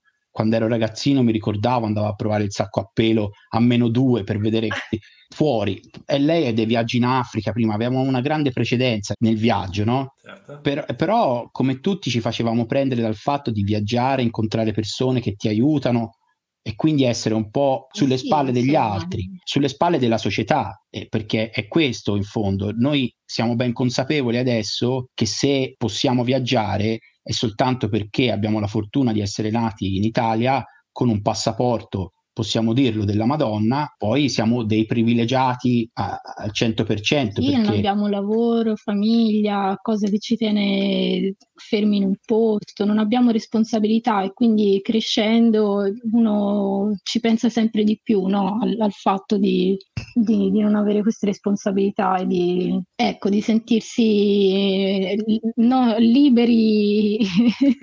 Perché diciamoci di... chiaro, eh, dei 7 miliardi di persone che vivono al mondo oggi, noi siamo una piccola nicchia, siamo, mm, certo. siamo molto pochi. Quindi mi fa molto strano Abbiamo quando c'è... Abbiamo un afroamericano in bicicletta, per fare un esempio, no? O, no. Non lo so, ecco, anche in questo senso, quindi uno si, si pone tante domande. Quindi fa un po' strano adesso vedere proprio questo approccio forte a invogliare gli altri a, a prendere e partire. Io penso sempre, ma se noi tutti partissimo, no? Cioè, in fondo, perché viaggiamo? Per andare a vedere un po' cosa c'è di diverso, no? Ma se tutti partissimo, poi saremo tutti nello stesso melting pot e, no, e, e non ci sarà il, il, contrasto, non sarà più così definito, no? L'immagine sarà sbiadita, uguale per tutti, e quindi eh, questa invece è una cosa che va che va salv- salvaguardata. Ecco. Mi sembra un po' che, e parlo io, sono stato fuori sei anni, a me quanto mi piace no, viaggiare. Ti sembra soltanto che, che, si punti il dito sulla gente che, che, che resta, no? che non ha che fa scelte diverse da, da che fa scelte sì, diverse da, dalla nostra e Ecco, questo ci, ci, fa un po' di tristezza e ci, ci mette un po' in imbarazzo, eh, in quel senso. No? Sì, fare le, le, avventure a tutti i costi, ecco. E quindi... È un po' un, Forse il cambiamento più, più, grosso è stato quello. Eh. Che poi, ecco, il dare più importanza all'individuo che viaggia piuttosto che a ciò che l'individuo scopre. È questo, no? Adesso c'è un, un egocentrismo del viaggiatore e il viaggiatore che mostra se stesso, che mostra i suoi muscoli, che mostra la sua forza, che mostra le, le, sue avventure, ma il centro, ciò che hanno fatto sempre gli avventurieri è portare al centro dell'attenzione le sue scoperte. È, è quello che, che manca e un po' delude, delude perché il mondo è talmente bello, talmente vasto, cioè si va per il mondo, non per se stessi in fondo, no? Certo. C'è un'attrazione. Io penso che però viaggiare, se si ha la possibilità di farlo e si ha voglia, non è che bisogna viaggiare tutti i sei anni, ci mancherebbero dieci anni o un anno, però viaggiare un pochino per avere una visione diversa magari da quella che abbiamo, stando sempre in uno stesso posto, vedendo anche persone, come dicevate voi, che cioè vedere anche l'approccio diverso che hanno le persone sia, sia una cosa che farebbe bene a tutti, credo. Insomma, se ci sì, fosse la possibilità, bisogna farlo, però con, secondo me un po' con parsimonia,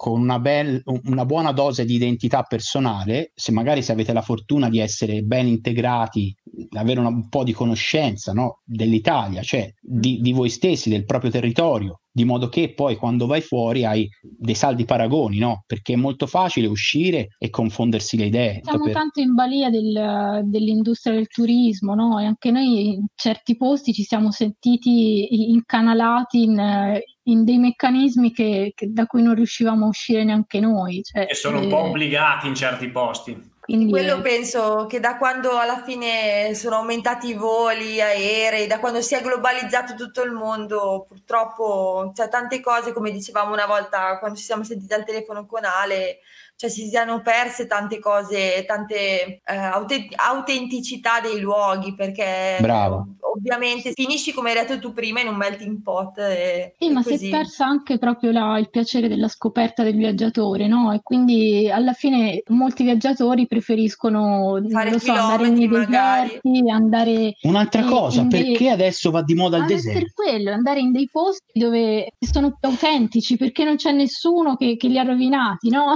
cioè, è, è lì che è questo quello, egocentrismo, quello no? Il deserto va di moda perché c'è soltanto il viaggiatore nel deserto. Ma ragazzi, il, il mondo si sta eh. desertificando, cioè stanno sparendo tutte le foreste, la Siberia brucia, stiamo tagliando a ceppi tutta l'Amazzonia.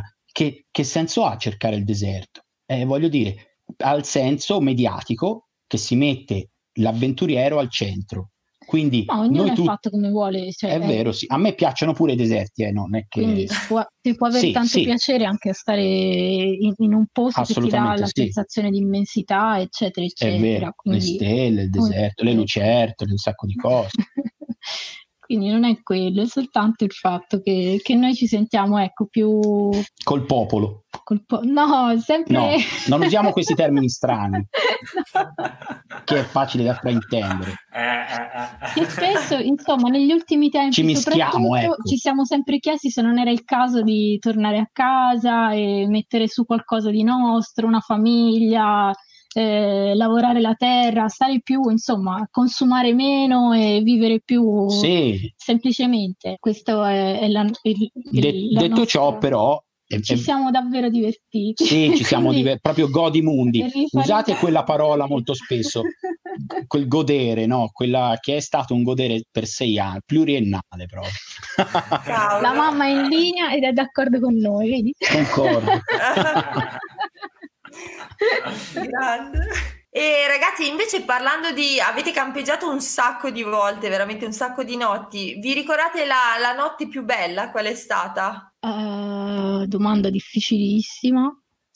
Eh, notte belle, aspetta, ce n'è però... Beh, ma ne avete fatte due o tre di notti così. Vabbè, dire, va bene, allora, no? allora, eh, recentemente sul lago Baikal è stata quella una notte a livello paesaggistico veramente splendida, c'era un vento par- che sferzava, le onde, immaginate di un lago che si mia, scagliavano contro gli scogli, è stato molto bello, il cielo bello, bellissimo, stellato, e quella è una notte in cui, oppure sull'altipiano tibetano o in mezzo al deserto australiano, ma anche in certe bellissime zone della Nuova Zelanda, tanti posti a livello naturalistico molto, molto belli, intriganti. Forse una notte che mi ricordo molto bene perché fu a Sumatra, avevamo attraversato un, un villaggio idilliaco, un villaggio dove veramente non ti puoi fermare a far foto perché entri in un loop temporale che dici ma, ma qui dove siamo? Talmente bello, talmente... com'era ste? Bellissimo, c'erano tutte queste ca- capanne, anche quelle rialzate sulle palafitte, le risaie, i bambini che giocavano. Il, Sina- il Sinabung in lontananza Davanti. col che fumava una roba ai vulcani, no? E poi siamo andati a dormire Ah, sotto un ponte. sotto un ponte. Cioè, Era, no, era un ponte di bambù tradizionale. bello, comunque. Mentre, mentre campeggiavamo sotto questo ponte è arrivata oh, la famiglia a farsi il bagno serale, no? Sì. Quindi ci siamo fatti il bagno insieme a loro. in questo stato- fiume, il vulcano, che splendore, ragazzi. È stato E lì scena, uno poteva approfittare, fare un po' di foto, veniva un servizio dalla National Geographic. Vabbè, la nostra abilità. Il soggetto c'era, poi manca Il soggetto e, e non ci abbiamo neanche Il pensato. fotografo no. non però. abbiamo neanche tirato fuori la macchina fotografica, zero. Siete goduti il momento. presi, Beh, eh, sì, Sì. di fare questo bagno seminudi co- con i locali, la splendido. Alla fine è una fotografia che resterà, resterà nella vostra memoria. Tanti bei posti dove campeggiare in Mongolia. Eh, beh, ti ricordi? Lì abbiamo campeggiato per eh, eh, 30 giorni di fila. Bello, è stato bellissimo. Il, il nord è più verde, e mentre il sud, eh, tutti conoscono il, il Gobi, il piccolo Gobi, è una zona particolarmente arsa. Noi per, avevamo soltanto un mese di visto che abbiamo preso in Cina, quindi abbiamo deciso di, di saltarlo completamente prendendo un treno e invece siamo fatti un bel loop di circa un mese nel nord, nella zona più verde. E lì sempre campeggiare di- delle praterie, ma anche dei bei canyon, eh, laghi di, di quota, di montagna, dei, dei posti belli, belli selvaggi. I mongoli sono molto selvaggi. Sempre dei, dei paesaggi idilliaci, questi boschetti di betulle, le Che spettacolo, sì. Grandi praterie, tante, tante pecore. Però si è campeggiato molto bene anche in Giappone, per esempio. In Giappone anche lì siamo stati Ah, per ecco, 60 una, una giorni. che mi ricordo bene. Ragazzi, ve la raccontiamo. Che risate. Che risate, che risate. Giappone, là puoi campeggiare praticamente Ovunque, ovunque, Ma perché dove è, vuoi? cioè, è una cosa gradita anche da- dai locali, non è che nessuno se campeggi nel parco pubblico eh, insomma qualche remora, no, loro sono contenti di vederti e tra l'altro ci sono Bello. di solito è tutto attrezzato praticamente per il campeggio, anche se loro non si fermano mai la notte ma campeggiano durante il giorno. sì, eh, dato che i parchi pubblici sono molto frequentati eh, durante le mattine da, dai vecchietti che vanno a fare stretching, eravamo ben consapevoli no? delle abitudini dei giapponesi che alle 4 sempre... del mattino sono nei parchi. No? Sì, cercavamo sempre dei posti un po' isolati. In e, cima alla montagna. in cima a un monte e che c'era una salita per andare che ovviamente... Ma brutta ragazza, era ripida. Ora, ecco. E che ora era? 3.37. Guardate, già era successo. Quindi io sentivo, sentivo dei rumori, mi sveglio di soprassalto. Dov'è il telefono? Dov'è il telefono? Sapete che stavano per arrivare i soliti vecchietti? Prendo il telefono. 3.37. No. Il vecchietto si avvicina e fa: Tento, oh, tento. Fu, sono uscito, volevo abbracciarlo. Yeah. E loro vanno a sgranchirsi le gambe in questi orari assurdi. Che, e che orari? Quindi... Che orari? 3.37 del mattino, eh. Però 3.37. in Giappone là lasci le, le città è, è, è, così in tutto il Giappone. Basta esci fuori dalle città, ti trovi in degli splendidi scenari naturalistici, eh, sei in montagna. E la cosa che ci ha veramente colpito è quanto puoi star tranquillo a campeggiare in Giappone. Campeggi, un posto bellissimo fu in una scogliera, c'era un bellissimo tempio shintoista che guardava un, un orrido sul mare. Eh, fu bellissimo lì. Eh. Poco prima del ciclone. sì, abbiamo preso tre cicloni. Tre. Ma tra... Il più pesante ci hanno ospitato, sì. Quella tenda lì è stata ci ha salvato. Ci ha salvato più di una volta quel tendino lì. La stagione dei cicloni è durata troppo a lungo, quindi... Mi abbiamo... salva in calcio sei salvato, con... sei salvato con quello, dai. Gli ultimi tre cicloni e, e poi è, stato, è stata un'esperienza bellissima anche lì. Il primo ciclone l'abbiamo passato in tenda con un amico conosciuto sul traghetto, un, un ragazzo turco, quindi ci siamo troppo divertiti. E il secondo ci ha salvato questa famiglia che, che passando da lì, vedendo che eravamo rifugiati nei, nei bagni eh. pubblici, hanno insistito tanto per portarci a casa e insomma, poi si sa, o tutti dicono che, che i giapponesi non, eh, non, sono tanto propensi ad ospitare la gente che incontrano, estranei, invece a noi ci è capitato sia quel giorno che dopo un paio di giorni che pioveva forte, un altro ragazzo, un ciclista, ci ha ospitato, sì, ci ha sì. proprio seguito con la bicicletta per dirci no, ma cosa fate qua in giro dove la mettete la tenda, venite a casa, no? Sì. che carini. Sì, sì. Troppo carini. carini. Ci siamo schiantati dalle risate in Giappone. Ci hanno portato a fare il bagno l'onsen insieme, siamo andati ai bagni pubblici a farci il bagno insieme, quindi cioè, anche lì veramente alla Godimundi, non potevo andare meglio. Ma va, fantastico. Ma se Simona chiede di raccontarci come, come ti fai la treccia mentre vai in bici. Sono tutte invidiose i ciclisti che mi incontrano perché io posso fare tutto sulla bicicletta, mi posso mettere la giacca, levarmi la giacca, Ma farmi no. la treccia. È vero, se la fai in bicicletta lei. Fantastico. Acconciarmi i capelli, eh? Sì, sì, fa tutto, fa tutto in sella la bicicletta. almeno qualche vantaggio, cioè il tandem si dovrà spingere in salita, però almeno qualche vantaggio, qualche bel vantaggio c'è o no?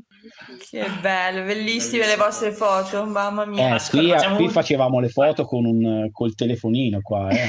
quindi... Eh, niente so. male, lo stesso ci picchia. Ma Ste, invece io ho visto un sacco di tue foto mentre nuoti, qual è stata la più bella nuotata? Ho visto che vi fermavate tante volte a mettere la tenda vicino ai torrenti, anche per lavarvi così. Ecco, e... Più che nuotate probabilmente saranno stati dei bagni e... per lavarsi o cose così. Sì, noi siamo, insomma, siamo grandi amanti eh, di, di, di, fiumi e laghi. Di fiumi, laghi, ma anche il mare. Via. Anche il mare, eh, oh, mettiamocelo dentro. Infatti una delle cose che ci sono mancate di più quando siamo arrivati a Prato è siamo, siamo, abbiamo potuto andarci solo pochi giorni fa e farci il bagno al Rio Buti, che è il nostro il fiumiciattolo qui dietro. Sì, abbiamo un bellissimo torrente qua vicino casa e abbiamo sempre cercato quel posto in tutti, in tutti i torrenti del mondo. Eh, siamo partiti dall'Italia molto ispirati, ecco. Quindi i bagni migliori me li ricordo qua. Beh, oh, il Baikal, Però- ragazzi. Però le terme giapponesi, Le terme giapponesi. cioè i bagni pubblici all'aperto, no? Che Là in Giappone il bisogna andare nelle- nell'acqua tardo calda. autunno. Da ottobre in poi ti godi tutte le... Perfetto. Che bagni ci siamo fatti? Bellissimo. le terme giapponesi e Poi? Ah, ultimamente in Oman siamo- siamo- abbiamo visto dei bellissimi posti, quindi praticamente ci sono queste, possiamo chiamarle oasi nel deserto, loro li chiamano wadi, i Wadi, sì, Wadi. Sì. che sono praticamente dei, dei canyon dove stagionalmente c'è l'acqua. E quindi anche lì ti fai delle Bello. camminate in mezzo a questi sassi, rocce, un'arsura pazzesca e poi ti aprono queste pozze d'acqua Fredda, poi fredda. Dai, Fredda, smeraldina. incredibile. E avete Sì, fatto davvero. anche qualche bagno in Australia, nei Billabong o... Sì, Ah, in Australia ci siamo. abbiamo incontrato bello una, una la- le terme famosa... di Catrin. Catrin, Le terme sì. di Catrin, sì. Ah, o, Mara, Matakara, Mataraka. Eh, non ricordo bene. Però ricordo che siamo stati ospiti in una piccola comune un po' hippie e là c'erano i, quegli animali famosi, Platypus, I platypus. il- l'ornitorinco. l'ornitorinco, sì. Oh, E bellissimi! lì è un posto veramente fu- il posto lì. più bello che abbiamo visto in Australia, eh, perché È c'è il verdissimo, è immerso nel verde e c'erano questi, insomma, tuffo libero, Beh, grandi tutti, è stato splendido. grandi tuffi e poi puoi sempre pensare, insomma, sperare di avvistare questi ornitorinchi o pensare che stai nuotando nella stessa acqua loro. Ma poi alla fine siete riusciti a vederli o no? Perché sono No, difficili, no? no, non l'abbiamo Eh, visti, no, no. Bisogna andare, insomma, in, alcuni periodi della giornata, ovviamente quando, quando noi dormiamo. E- Eh, al mattino Sì. presto ci diceva. Ah, in Australia sì, è stato anche quello bello. A un certo punto tutti che ci mettevano in ansia con il fatto che no, non fatevi il bagno perché è pieno di questi animali, no? A un certo punto, mentre sto nuotando in mare a Mission Beach, eh, cioè vedo un, un tronco gigantesco E che, che pensavamo si fosse un coccodrillo. Io ero convinta fosse un coccodrillo e metto a correre fuori, aiuto! Era una balena Era una gigante, balena. Ma dai, che spettacolo! Fantastico. gigante era. E noi avevamo paura delle, delle cose, le jellyfish, come si dice in italiano? Le meduse. Le Delle meduse. Sì. eh, Eh, quelle sono anche sempre- mortali, dicono, no? Cioè, dicono sì, là dicono che è tutto mortale, ma se stai dietro agli Eh australiani beh, per fare un po' di... paranoia, così. eh, Oh, I coccodrilli sono visti, sono, fanno paura. Mamma mia, quelli d'acqua salmastra, i saltwater, mamma, sono il mio incubo più grande. Ma noi qua in Toscana li facciamo fritti. Allora posso. e in Kirghizistan, in Kirghizistan, nei leghetti del Kirghizistan, caspita. Bello, Tanta roba, che bello. Beh, le foto veramente bellissime, eh, cioè Mm. fanno veramente, ispirano un sacco. Ecco qua una Ah, questo è un bel Anne. bagno Qua in Kazakistan, eh, uno dei nostri paesi un, po' che ci è piaciuto meno, è piaciuto soprannominato meno. Kazakistan. Però il, il primo giorno siamo andati a dormire in questa, anche quel- In questa riserva in naturale, riserva naturale un'oasi, anche quella, sì. E c'era, il- il- c'era un po' d'acqua lì. Eh? sì. Bello. Che bello, bellissimo. Facciamo un ultimo giro delle domande che ci sono, che arrivano un po' da- dai commenti, ragazzi, più veloci magari da rispondere. Non avete mai litigato, ce n'era un'altra anche prima, non avete mai litigato in questi sei anni di pedalate che si, si associa anche alla ehm, domanda di ciclo ergo sum, come, come affrontate i momenti di, di, diciamo litigio così sul tandem visto che non vi potete separare Non si può scappare. Ma di solito tendiamo ad andare d'accordo. Sì, Quando io ho le mie crisi nervose, che ogni tanto capita, quando sono stanca o c'è troppo traffico, eh, ma di solito non so, ci vuole pazienza. ci si urla un po'. e eh, ti capisco Ale. Sì, più, più che altro è sentiamo un po'. paziente, Sono diventato forse un po' paziente, ma più che altro sentiamo entrambi, guidati da questo buon senso, abbiamo un po' il senso di responsabilità per la gente che ci vede, no? A differenza di due bici separate, il tandem dà veramente molto nell'occhio e in molti paesi siamo proprio, è come fare un comizio in piazza e, e tutti ci guardano. quindi abbiamo questo Quindi- senso di responsabilità. Dice: Ma come mi mettete su quel parco, su quel tripodium, tripodium come lo chiamano? E, e che fate? Pure non andate d'accordo. È un po' come non è accettabile. con i circensi che non vanno d'accordo, quindi andiamo per forza d'accordo. Andiamo per forza. Eh sì. non è ammesso subito. litigare, insomma. Non si può perché come cominciamo a litigare la gente ci guarda Ah, no, delusa. via, litighiamo, quindi- però eh, pa- ci passa in fretta, cioè, ci Sì. passa subito via. Cioè, siamo sempre convinti de- delle scelte, sì, della, della direzione della vita. È vero, via. sì, sì. Quindi troviamo si vede che, che siete due persone equilibrate, serene. Si vede, eh? Sì. Mm. Sì, Si respira. ci- Dissimula bene, Ale, dissimula bene. Sì, sì. Soprattutto non facciamo trasparire le cose negative. Dario ci chiede ma quante lingue conoscete? Eh, l'inglese si è imparato in Turchia o no? Sì, l'inglese l'ho imparato in Turchia io. E- Un po' di turco, po' ci è stato molto utile. Abbiamo, abbiamo lavorato in Turchia, poi abbiamo tentato di imparare il cinese, abbiamo anche avuto un maes- una maestra di cinese per un po' di tempo, ma non andiamo al di là di poche conversazioni proprio. Eh, siamo bei. Dovevamo stare un altro paio d'anni, Eh, quindi solo vuole- due Ci vuole lingue. un po' più di costanza per, i- per L'italiano, cinese. l'inglese, un po' di turco e una spolveratina di cinese, basta. Lei sa il francese però. Un po', non sono troppo timida anche lì. Vabbè, non male, non male. E poi alla fine noi italiani, dai, con i gesticolando ci si fa capire bene dappertutto, vero. no? Ci vogliono tutti bene di solito, tranne ultimamente quando è iniziato il coronavirus. Allora Eh, Italia, eh. hanno stangata. proprio cominciato a, a guardarci un po' strano. Sì. Eravamo gli, gli untori del mondo, diciamo così. E a questo proposito Gianluca chiede com'è stato interrompere il ritorno in bici eh, e non ricevere un bentornati quando, quando siete, siete tornati, insomma. Allora, io sono contenta perché eh, ho, ho un po' di timore di essere al centro dell'attenzione e da già timida quale pensando che, che Nadia, la sorella di, di Alessandro, voleva farci una super festa. ero già Imitare il sindaco. Già- Da, ero già da sei anni pensavi al ritorno e dicevi, ma no, quando torneremo? Quindi è stato in sordina e per i, per i miei gusti mi è, mi è andata bene. Poi i familiari sono, sono sempre stati accoglienti e tutto. Adesso ci dispiace che non possiamo appunto vedere gli amici, Eh, mi dispiace tanto. ognuno sta a casa sua. E... Avevamo pro- programmato un rientro nei paesi in cui già conoscevamo e che avevamo de- dei cari amici da andare a incontrare. Sì. Lì- quan- insomma, dall'India pensavamo di tornare in Iran perché eravamo già stati tre mesi e volevamo starci almeno altri due mesi e poi tornare in, in In Turchia, Turchia, che conosciamo così bene, abbiamo lavorato e vissuto là ed è, è stato proprio un, proprio un peccato, sì.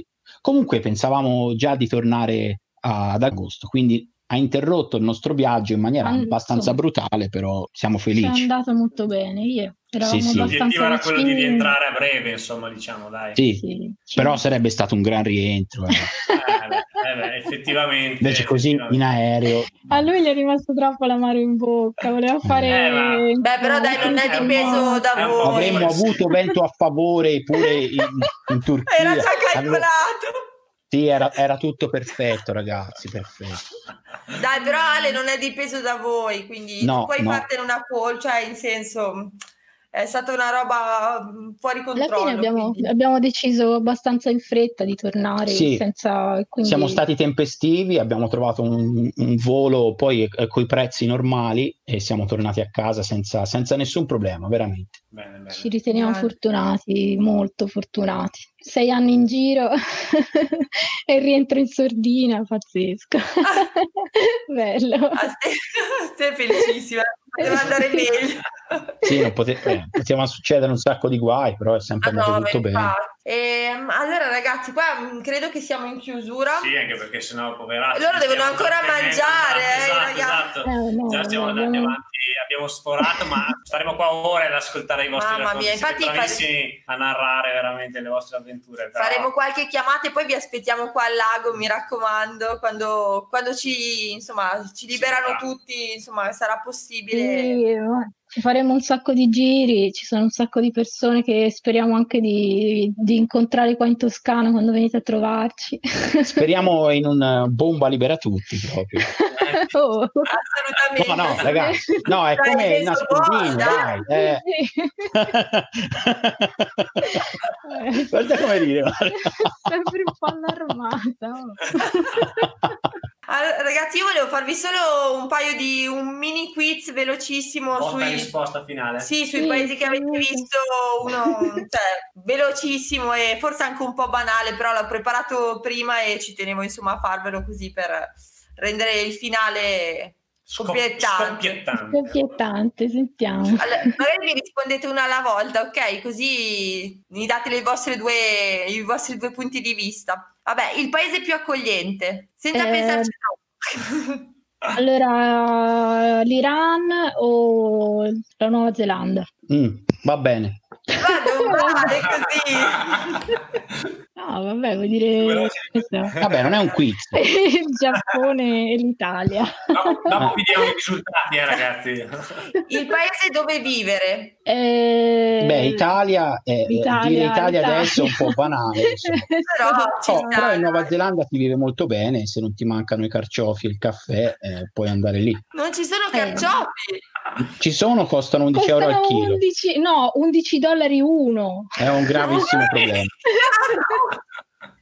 Mamma è pazzesco. Però ecco, là vivi, vivi e per quello dicevo, invidio un po' la loro ingenuità, perché eh, vanno in banca scalzi, eh, quindi ci caspita. Io non si è mai dovuto tagliare la barba Sì, per sì. qualsiasi impegno di lavoro. Eh, non c'è Eh. criminalità, sta benissimo. Sì, sono molto easy going, come si dice, no? Veramente, più di loro è impossibile. Mamma mia. E il paese più strano? Strano la Cina, Cina Questo è un anime, eh? E India. Cina e India sono in assoluto i Eh. paesi più strani al mondo. Anche E non per niente sono i due che avete prefer- che da quello che abbiamo sentito stasera avete preferito. Sì, che meno. avevamo intenzione di visitare, sì. No, e c'è da parlare di un sacco di posti, ma... Vabbè, ragazzi, sei anni di viaggio, eh, ci picchia. Anche India l'Iran. Ah, Iran è ancora più economico. Paese più economico in assoluto, Iran. E il paese più caro? Giappone.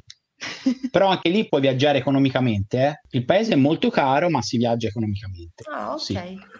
E il paese più difficile da pedalare? Ah, difficile. Forse per noi è stato l'Australia, perché sì. non ci sono monumenti, perché i, i canguri sono soprattutto i roadkill che trovi morti per strada pieni di Ah. mosche, perché è anche un po' pericoloso. La guida australiana è abbastanza pericolosa. Per noi è stato difficile attraversare l'Outback, questi 3000 km.